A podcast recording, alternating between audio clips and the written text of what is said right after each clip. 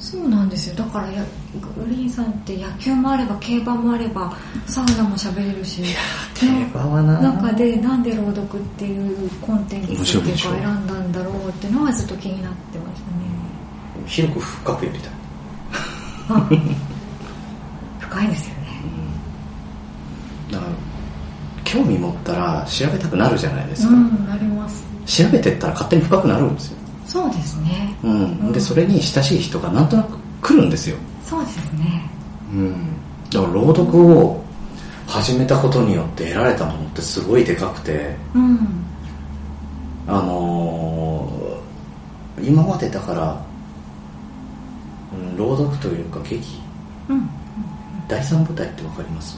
第三舞台あっていうところにいたんですけど。はい。でそこのあの鴻上庄司さんうんがあのずその劇団率いてやってるんですけど、その人の本とか全部もらってうん全部読んだりとかそれをどういう演劇にするのかってずっと見たりとかもしてうんでそこであの筧敏夫さんとか会ったりとかもしたしで今こうやって朗読を始めるって自分で決めてから朗読じゃあやるにあたって何どうしたらいいかなってやっぱり話し方をあの教えてもらいたくでそれをただ単にあの講座行って教えてもらうんじゃなくて、うん。じゃあ講談みたいな。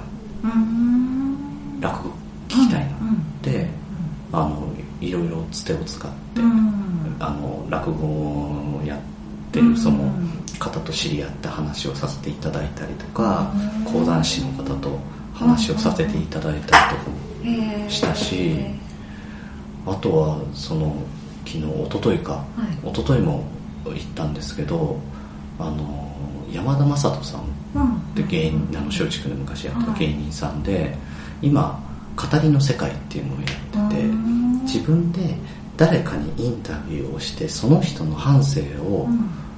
空でマイク一本でやるんですよ30分1時間で。それがすごく面白くて毎回気に入ってでその正人さんとも仲良くなって、うん。この前あの飲んで話とかもさせていただいたんですけど、うん。今朗読やってるんうんです、うん。それ面白いね。いいよ。やるといいよ。うん。こういう感じで。うん。オリジナルもやんなよ。あそう私もそれすごいそう思ってなんで脚本もやるのに 朗読の時間使って自分のを読むっていいのにねと。うんだからちょっとだけやったんですよ、うんうん。あのーはやぶさの物語がうん。その後に感想はいはい。とかを、あのーみんなからいただいた、うんうん。あの感想とかを読む会があって、はい。そこでその後,、後書きみたいなうんうんのをちょっとエピソード入れたんですけど、入れてまあれ確かに面白く自分でやってても面白かったし、思います。うん、割と反響もあったんですよね、あっとしたって、うん。すんなり入うんってきてくれるんだったら自分でやっぱやってもいいかな、うん。うん、それもだから一つちょっと展開としては考えてですよね。ますよね。面白そう。うん。うん。なんか全然違う軸ですよね。朗読。切れ長のトークとは全く違う顔違いますね。違う顔でやってますね。で会社員としての顔もあうりながら、ん、うん。野球も楽しみつつみたいな、うんそうですね。ミュージシャンかけるでしょ。みたいな。そう。それもやってますやってねうん。ライブも行くし。ランニングもするでしょ。ランニングやりますね。だから24時間足んない。足んないですよね。それはうん。うん。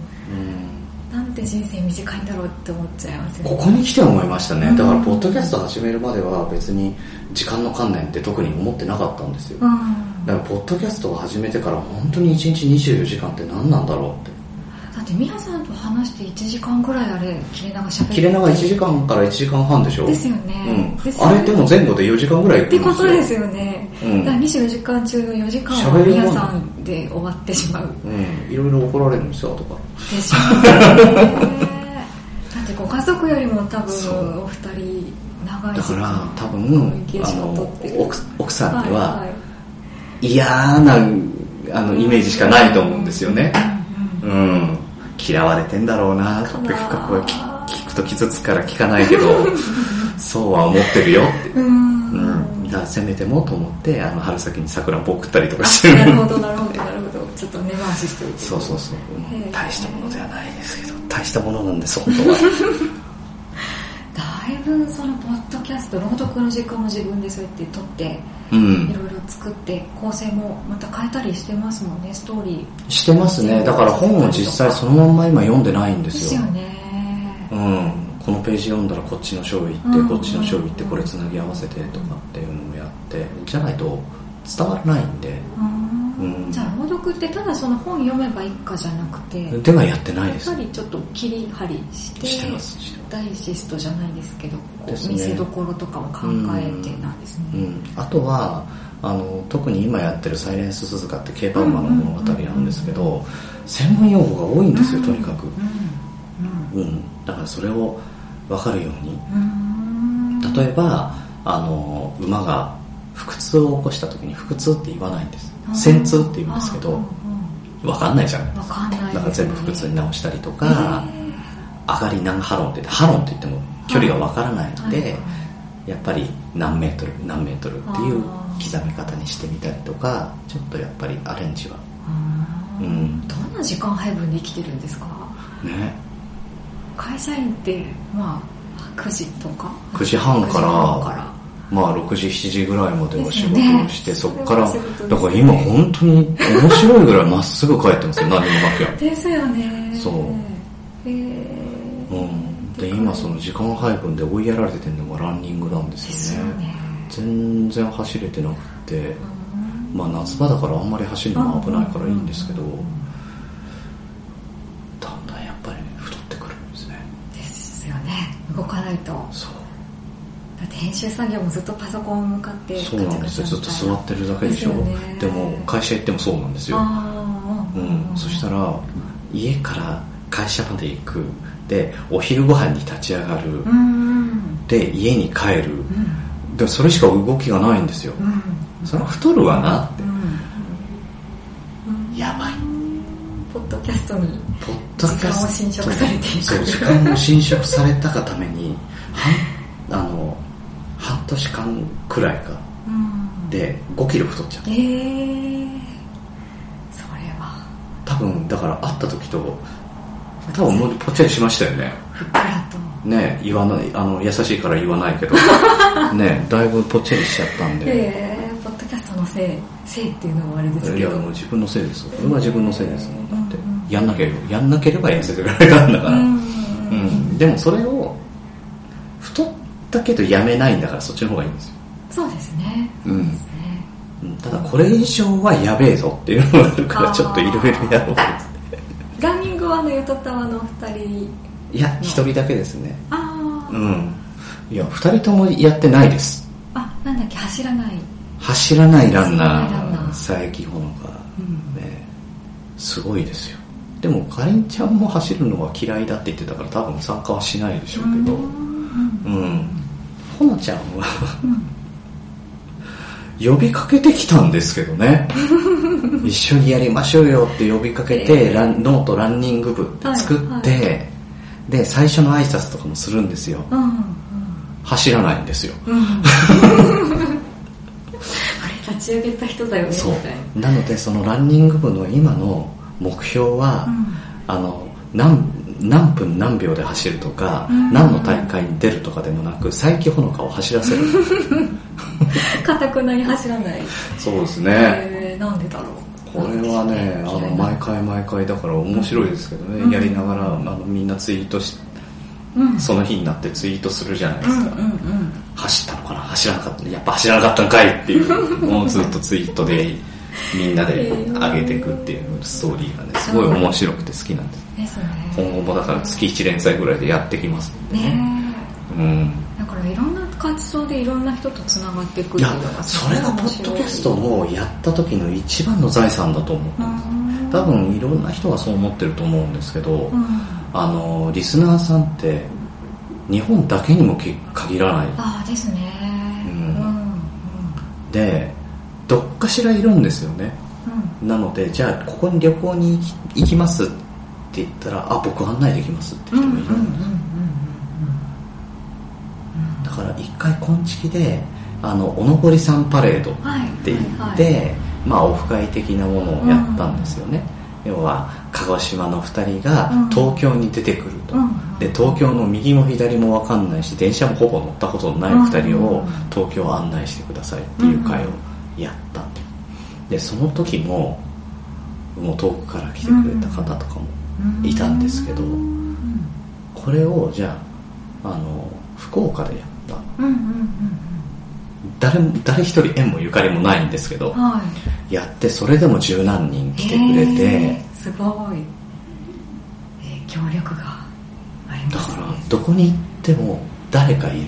へー。言うと今度旅行がしたくなっちゃうんですよね、うんうんうん吉さんも言ってますけどね。でだからあれをしたくなるんですよ。なるんですね。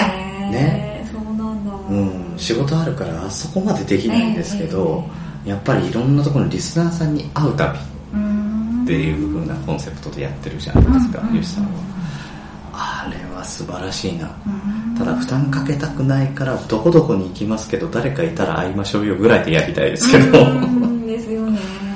うん。え。ーいろんな手ありますねありますね。いや面白いですよ。あといろんな職業の方がいるじゃないですか。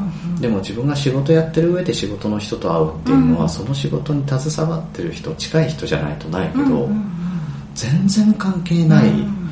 一生多分会わなかったであろう人とはやっぱりそういう話ができる、だって鹿児島で医療介護の仕事やってる人と会うことって会いようがない。じゃないですか。全然。うん白い。そうなんですよ。私まだこんちきえっ、と切れ長のミヤさんとグリーンさんの関係がいまいち分かってないんですけど前のつい最近まで会ったことがなかっなかったその東京でやった去年やったおのぼりさんパレードで初めてってことですよね、うん。でその関係がいまいち分か会ってなくて。ったこともないのにずっと雑談してるんですよ。そうなんですよ。どんなきっかけで番組が？これがだからあのさっきちょっと言ったんですけど、はい。あの持ってるように思われるかもしれないですけど、うん。実際あの2人でコンチキ、うん。えーコンビニエンスなチキンたちそれから前、えーその前身である地方のクラブ工場委員会っていうのをやってたんではい。でそれをずっとやっててあの2人がやり方で対して対立しうん。てこれじゃいい番組できない。うんやめようかってなった時に、いやここまでやってきてやめるのも忍びないからうん。一回ツイキャス要は生放送でコメントもらったりとかできるやつがそのツイキャスで誰かに相談しないかっていう話になって相談ツイキャスを上げたんです。よはい。やめようと思ってるんですうん。っていう。うん。でその時にたまたま聞けたんですへえあじゃあもともとコンチキリスナーではあったグリーンさんがあったんですけどあツイキャスやるんだ。へえって言ってたまたま。ツイキャスやってるって聞いたんですよそのタイミングで。うん。でそしたらやめようとうん思ってる。うんうんでなんでかって言ったらうん。うまくいけるような気がしない。うん。うん。もうここから先が見えないから。ただ未練もあうん。うん。るどうしたらいいんだろう。って言ってたのでじゃああのディレクターやろうかうん。っていう話をしたんですよ。であのその時僕は一方的にミヤさんとウッシーを知ってたけれど、うん。向こうは知らないわけです、うんうん。一リスナーとして知る、うん。だからあの自分はそのラジオでやってた経験もあるからなんとかそのいやあのどうやってやったらうまくいくっていうノウハウは多分分かるよ、うん。その悩みも分かるよかその時グリーンさんがはあの配信してた番組特にあったわけじゃないんですよね。てなかったやってなかった。まだ何にもか、まあ、何にもじゃないです。考えてなかった、うんうんうんじゃあそこ入ろうかって声をかけたってことですね、へえ結構だからそのやりたいことがずれてくるっていうのは、うん。あのプロの世界でもアマの世界でも、はいはいはい。絶対あるんですよ、うん。これはポッドキャストに限らずに、うん。2人でやってるものっていうのは絶対になんかバランスが取れなくなってくる時があるんで、その時のあの合わせ方っていうのもあるので、ううんん心理学的なえ話ですけー、ど、あるのであのディレクターやろうか、うん。まだ続けたいんでしょ、うん。お互い続けたいのにその方向性が見えなくなってやめちゃうはうん。それはなんか誰も得しないよねもったいないですよね。うん、なので、うん。じゃああのやろう。そのそれまでにいろいろ聞くけどあの聞いたりとかいろいろコミュニケーション取りつつうん。やれる形にしていきましょうってうん。言って、でじゃあやることにじゃあ3人体制でやりますって言ってやり始めてコンセプトとかもしっかり作ってでその時に作ったのをラジオを目指せ。うんうん。ラジオを目指す。そう。ラジオのフリートークの番組の形を模倣してうんうんうんかっちりとしたラジオ番組をうん。オープニングで曲をかけうんて、あのまあ、CM というかジングル入れてとか、タイあのコーナーポンポンポンって入れてうん。とか30分ジャストにするとかっていうのをもう本当にラジオを真似て作る、うんうんそれを目指そうっていうのをうん。コンセプトとして決めた。そのコンセプトの中で好きに暴れるっていう。う、ん。そしたら変わったんですか？他にもいろいろありますけどね、ええ。うん、当の本人同士の仲の悪いがあったんで。うん、そこも含めて、へーいや、あのーそこはな、いや、怒られるな。それは言うと怒られるな。うん。そこは完全オフで、うん。うん。うん。いや、それもね、すごいこいつらは気持ちいいなと思ったんですよ。はい。なんで仲違いしてるんだ？うん。お互いにどうあってほしいの？うんって聞いた時に、お互いにすんごい気持ちいい答えだったんですよ。うん。こいつらなんていいやつなんだろううな。ん。何だったんですか？うん。撮ってるかな？これ撮ってる？撮ってます。撮ってますね。撮ってます。それはオフレコであオフレコで、うん。多分ね怒られる。いいこと いいこと言うんじゃねえよって。い うふざけんなよ。やりづれえよ。ってなるから。なるほど、うん。だってお互いに言ってないですもん、ああそうなんですね。言うわけにいかない。うんうんうんうん。うん。うん。いいやつらだと。いうここといなんですねつらはなと思って。うん。これはなんとかしたいと思って。うんうんうんうん。うんでそれで半年ぐらいやってであのやっぱり自分のあの計画の中で3つやりたいっていうのもあったんでそれを補完できる番組を1つ作りたくて。であの「こんちき」がそもそも収録しましたで打ち合わせ本当ないんですよ。はい。収録しました。収録終わりました。そっから2時間話してますとかやってたからうん。ここもったいなくない？この2時間もったいなくない？なここ出せないかなっていうのがあってじゃあそれって番組しちゃおうよもうんうんうん。う、うん、ってうん。うん。言って始めただからそのまん。まコンビニエンスなチキンたちやりましてそっから切れない長電話なん。ですっていう、はいはいはいはいなるほどつながってるわけですねそうなん。ですじゃああの切れ長の前は昆虫の収録した後のみやさん。っていう感じ？みやさんとのトークみたいな。うーん。まあまあそうですね。それか別にそれ以外でもかかってきたりとかしてたんで別にそれをなんか音源としてもこれ面白かったなこんだけ笑ってんのにもったいないなってやったからうん。別にアフタートークだけじゃなくて、あの普通に話してる話をあのちょっと外向けの言葉を変えたりとかにしてでやれるようにしようよっていう話でであの個人的にはいろいろ実は組み立ててはいるんですよ。うんうんハッシュタグ読んだりとかこの話の流れからこっち持ってってとかっていうのは考えてはいるんですけどはい。みやさんには一切入れてない。耳に一切入れないでもう好きに喋っていいからへついてきてくれればいいしそこでなんか脱線させたいんだったら脱線させてもいいし、うん。とにかく好きに喋っていい。ーうん。それだけ伝えてるじゃあウッシーさんとミヤさんだけだとなんかうまくいかなかったのがグリーンさん入って3人になるっていう体制がすごくバランス良かったうんみたいなバランス良くなってま感すね。じなんですね。うん、うん。うん、3って意外とバランスのいい数字ではあるかもしれないですね。2人でやるよりうんいいのかもしれない、うん。うん私今一人なんで仲違いしようがないっていうかもう好きなようにそうですよやってるんねですけどね。そういや一人は一人でやりやすいですよ。やりやすいね。朗読やっててもやっぱり誰かの意見が入らない、うん。入ってほしくない部分もあるから、ですでね意見が欲しい時だけちょっとアドバイスもらったりとかすればいいぐらいだから一人はいいんですけどん。一人だと大変じゃないですか、大変な時もありますね、うん私毎週ってわけじゃないので月1とかすごい適当にやってるんですけどね。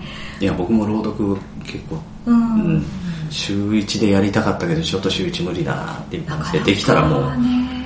できたら発信できたら発信。うん。いやー結構時間今はあの本を読んでその組み立ててこことここを読んでここをカットしてっていうのをまず作ってで、えーそれをまず何度か読んでみるわけです。うん。大体時間これぐらいでいくなとか、だりとかあの噛みそうなところだったりとかをチェックして、で何回か声に出して読んででその上で収録をする。でそうするとあんまり噛まなくなってるから、うん。大体、えー10分ぐらいの声を取るんだったら1 2 3分ぐらいで終わるぐらい、うん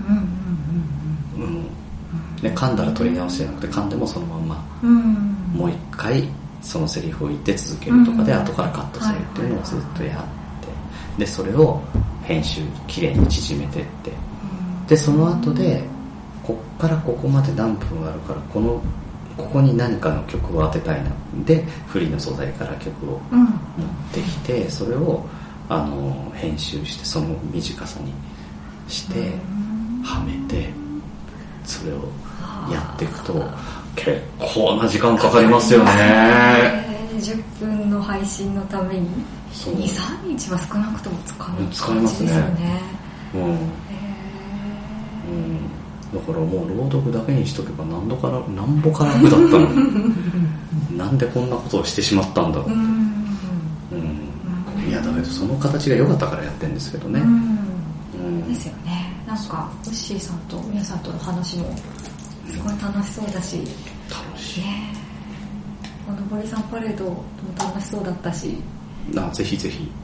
いいんですか？いや来てくださいよ。えーいいんですか？うん。なんかねそういうのに参加したことがあんまりなくて。ですよね英語会ぐらいしか行ったことなくて、だからうん。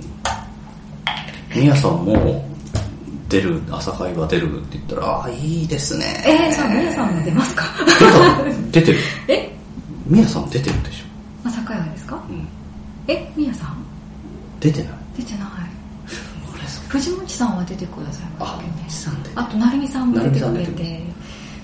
みやさん出出てないてもらってないですぜひ。い。や多分ね面白いと思いますよ。ねえ、うん。声悪いです。えー、そうですかね。声ザラザラです。えー。なんかすごいなんだろう素直なっていうか。素直ですよ、ね。いいものはいいって言えるのねはすごく素敵な才能だと思いますよ、うんうんそれいいですねって心から言えるっていうのはねね。いいですよ。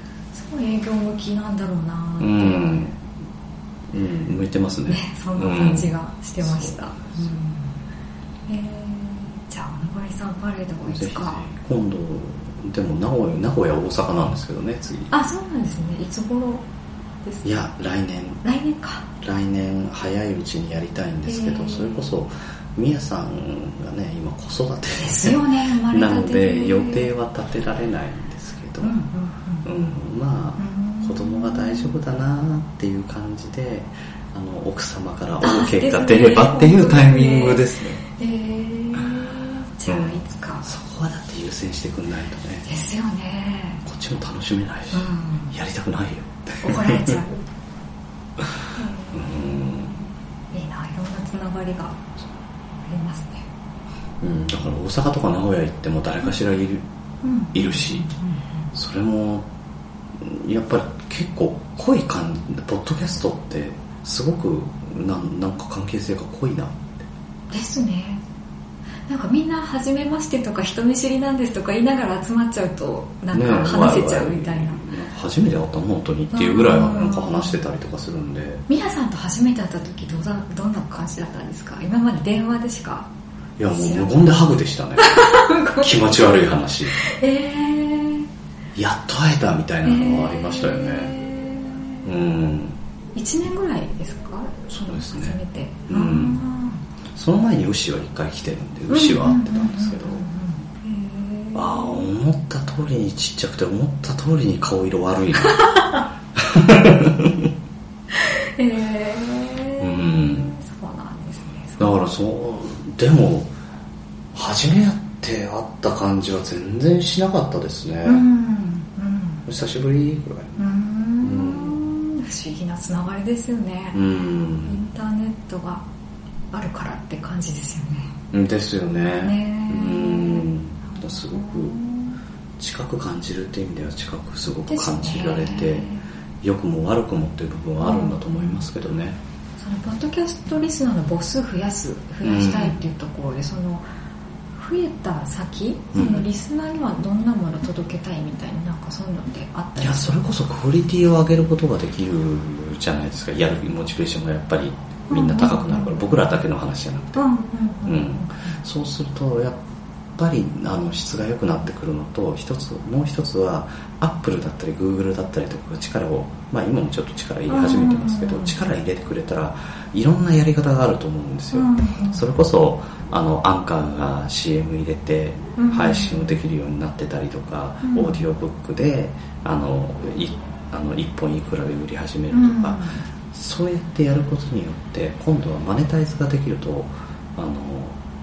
企業が乗ってくるっていうパターンも、うんうんうんうん。今は日本放送と文化放送がやっててでもうん。TBS は降りちゃったんですすよね。ねうん、それもなんでかって言ったらお金にならないから降りたっていう部分でそれがお金になるって言ったらうん。そこ以外にもやっぱりその音声メディアってほっとかないと思うんですよ、うんうんうん。うんというのはあの今テレビって廃れてきてるんですよね。ね。加工すると思ってなかったんですけど、うんうん本当にあのスポンサーありきになっちゃったので、うんスポンサーが何やりたいって物を売りたいだからっていうんショッピングチャンネルばっかになってきちゃった、あとはケーブルテレビ有料チャンネルになってっちゃったこれ YouTube と同じことになってっちゃった、うん。でそうすると YouTube はタイムリーに何でも好きなものを検索して見れるんだけどテレビはそうじゃないって言ったらテレビはもう見なくなってっちゃううん。そうすると今度はやっぱり音声メディアっていうのはすごく重要なコンテンツになってくるなって。特に映像を見る分野ってつきっきりになるんですよ。うん。他のこと何もできないんですけど、うん。音声メディアって確実に何かをしながらなんですよね、ん。それだけでってなかなかいないと思うんですよ、うんうん正座してずっと聞いてる。ないですね。玉音放送じゃない、うん。そうすると時間がかからないんですよね、うん。何時から何時拘束されるから、うん。見たいテレビがあるから帰るじゃなくあーないですね。てしかもポッドキャストってあのこの時間に配信だからこの時間にいなきゃいけないっていうのはないので、うんあもう配信されたから聞けるな。うんやっていくので時間的な拘束がないっていうのが一つでかい。ですね。ながらでできるっていうのもでかい。うんこれをだから生かしていければもっといろんなことができるな、うん、あとはなくならないなとうん。うん。というのはあのーまあ、3.11じゃないですけど、うん避難避難とかさせた時に電話で、うん。あのー伝言ちゃ伝言ダイヤルとかあるじゃないですか、あれもポッドキャストってもう完全にあるじゃないですか、うん。ねうん。自分で配信して、うん。それを誰かに届けるってことができるんで、だからそういうあの生き生き残り方もあるし、うん。そういう生き残り方を持ってるコンテンツは殺しちゃいけないんです、うん。うん、だから死なないの。ただあのーまあ分かんないですけどね。あのアップルがちょっと囲い込みを番組の囲い込みをしだしたりとかして、うん。素人のポッドキャストっていうのがなんとなく住みづらくなっていくかもしれない、うん。それはちょっと危機感としてはありますけど、うん、基本的になくならない分野だな。っていうのは、確かに私も含めですけど素人がやってる番組じゃないですか、うん。どこまで行ってもっていうか、うん。やっぱ境目ってあるのかなって感じはするんですね。芸能人の方とかお笑い芸人の方とか。じゃあそういう素人がやる番組聞く価値ってどこにあるんだろうとか。そうなっちゃいますよね。ですよね、うん、特にバラエティーなんかで芸人さんがやってるのと知らない個人がやってるのどっち聞くって言ったら多分100対0で負けちゃいますから、うん。そこはたどうやって戦っていくんでしょうか？いやそれはあのもうコメディは難しいと思ってまですよね。すうんプロがいるから、うん。じゃなくって本当にあのコメディだったりプロが放送局が仕掛けてくっていうのは喋りのプロなんでうん。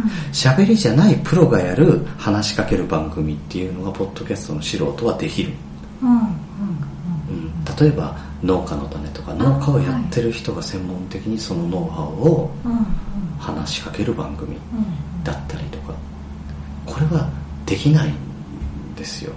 うん。やろうと思ったらコメンテーターとしてうん。そのなんと農協どこどこのね、あの誰々さん連れてきましたとかやって1回限りはできるけどそれをずっとはできないんですよ。しかもその人たちが主導権を握って番組をやるっていうことはできない、うん確かに。うん、英会話もそうじゃないですか。ですよね。よしさんスポンサーとかついちゃうとスポンサーの意向みたいなものに沿わなきゃいけなくなってくるとか、うん、それもありますけど逆に言うとあのお金をそこまで落としてやりたいようにやるよっていうこともできるんですよ。うんうんうんうん。うん。うん、こんだけ高い金払ってんだから言う通りにしろよっていうのがスポンサー、うんだけど、うん、そこまでの額は払わなくていいから口は出すな。うんっていうやり方もやっぱりあるのでうん。こんちきでだからこの前やったんですけど、うん。CM を1本入れさせていただいたんですね、でそこの、まあ、企業さんは CM だけ入れればいいっていう契約をしたんです。よその代わりその代わり500円ですけど、うんうん。うん？700円か、うん、でそのい一番組に1本 CM30 秒 CM を自分らで作ってで乗っけますうんでそれで完結ですよこの700円は、だからその前後でも全くそこには触れないうんんです、だからそれは契約でこうどうやってやる好き勝手やりますからって言ってもいいしいや他にもなんかねうん。喋りますからもうちょっと上げてくださいと。それはやっぱり交渉でできると思いますし、うん、だからスポンサーありきだよ。スポンサーがうん。言ってることが全部だよっていう契約じゃなければうん。できるなと、うん。やりようはいくらでもあるそうですね。だからそれ最近気づいて、えー昔って僕もいやスポンサー入れると好き勝手できないからってと思ってたんですよ、うん。というのはラジオがそうだったんですあ。ある程度好き勝手にはできるけど、うん。やっぱり例えばあのコカ・コーラの CM 入れたらペプシコーラ飲めないんです、うん。ペプシコーラの話題ができないことある、だそういうこともなくせるし、うん。うん、ある程度そんな気を使わなくてもよくできる、うん。そのプロのラジオでやってたことよりはうん。うん。ただもらえる金額はもう全然ねうん。違いますけどうん。もちろん。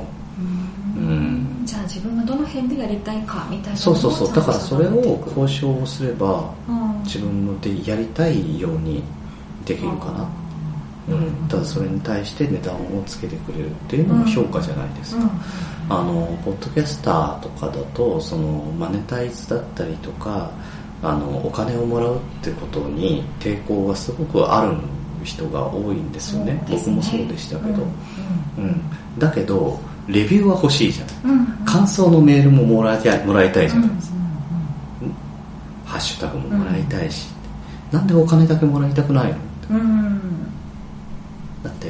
気持ちだったりとか思いだったりとか感想だったりとかっていうのが欲しいわけじゃないですか、でもお金ってあのな文章で来るものっていうのは気持ちを出したいからうん。言ってくれてる本音うん。ってそれはそれで素晴らしいです。うん。ただお金っていうのは自分が懐を痛めて出してる。うん。懐を痛めてそれだけの価値がありますよって出してくれる評価って別にもらって嬉しくなくはないな。うんうんうんうん。うん。ですね。うん。とあとは分母を広げるにあたってポッドキャストを聞いてね聞いてね聞いてねっていうよりは、うん。その CM をあのやった方が例えばうちの CM 流れてるからこれ聞いてってやってくれたらその人がインフルエンザになってくれるし、うんうんうんううんん。でそこがあのねそれで商売になってくれたらうん。全然、いいですよね。うん。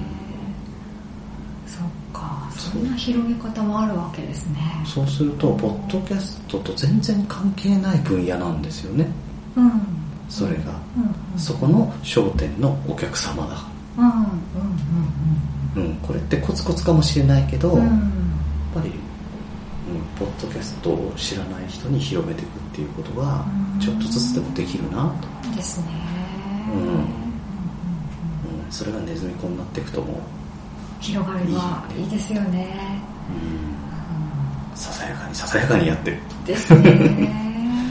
うん。確かに。この番組も毎回違う人が出るので違うファンがそうですよね。で一回聞いてそれが、うん。あ面白かったな。この人は知ってるから聞いたけど次も面白そうだから聞いてみようとか。なるといいですけどね。毎回20%ぐらいは未登録の新規の方みたいなんですね数値見ると。でもその20%っていうのはそのゲストの方がやっぱ連れてきてるんじゃないです多分そうだと思います。か毎回違うリスナーさんがいるんだと思うんですよね。ね。でそれ続けていけばポッドキャストって知らないけどなんか聞いたことあるぐらいな認知度になっていったらいいなっていうところではですね。ですね。でポッドキャストのリスナーさんってまあ非常にあったかくてね。なかなか離れないですようん。嫌嫌だって思っても思思われてるかどうかわかんないけど。うん。うん。うん。うん。まあこんなに裏切られないんだ。へえあじゃあずっと長年ファンでいてくれるみたいな。うん、すごいな。へえテレビなんか横でね面白い番組やってたらそっちに浮気するじゃん。あそうですね。あそっか、ね。うんうん。うん。ずっと聞いてくれるずっとメッセージくれるみたいなそう。方がいるんですね。ねだからメッセージくれる人もずっとメッセージくれたりたまにポツポツとメッセージくれたりとか、あのあ久しぶりにメッセージくれたなってことはずっと聞いてたんだなとか、何のリアクションもなくても、うんそれは再生数っていう形で、うん。こっちもね見てられる、あこんだけの人が見てくれてんだなとか、うん。そして素敵な出会いもありましたしね。そうですね。ね。それは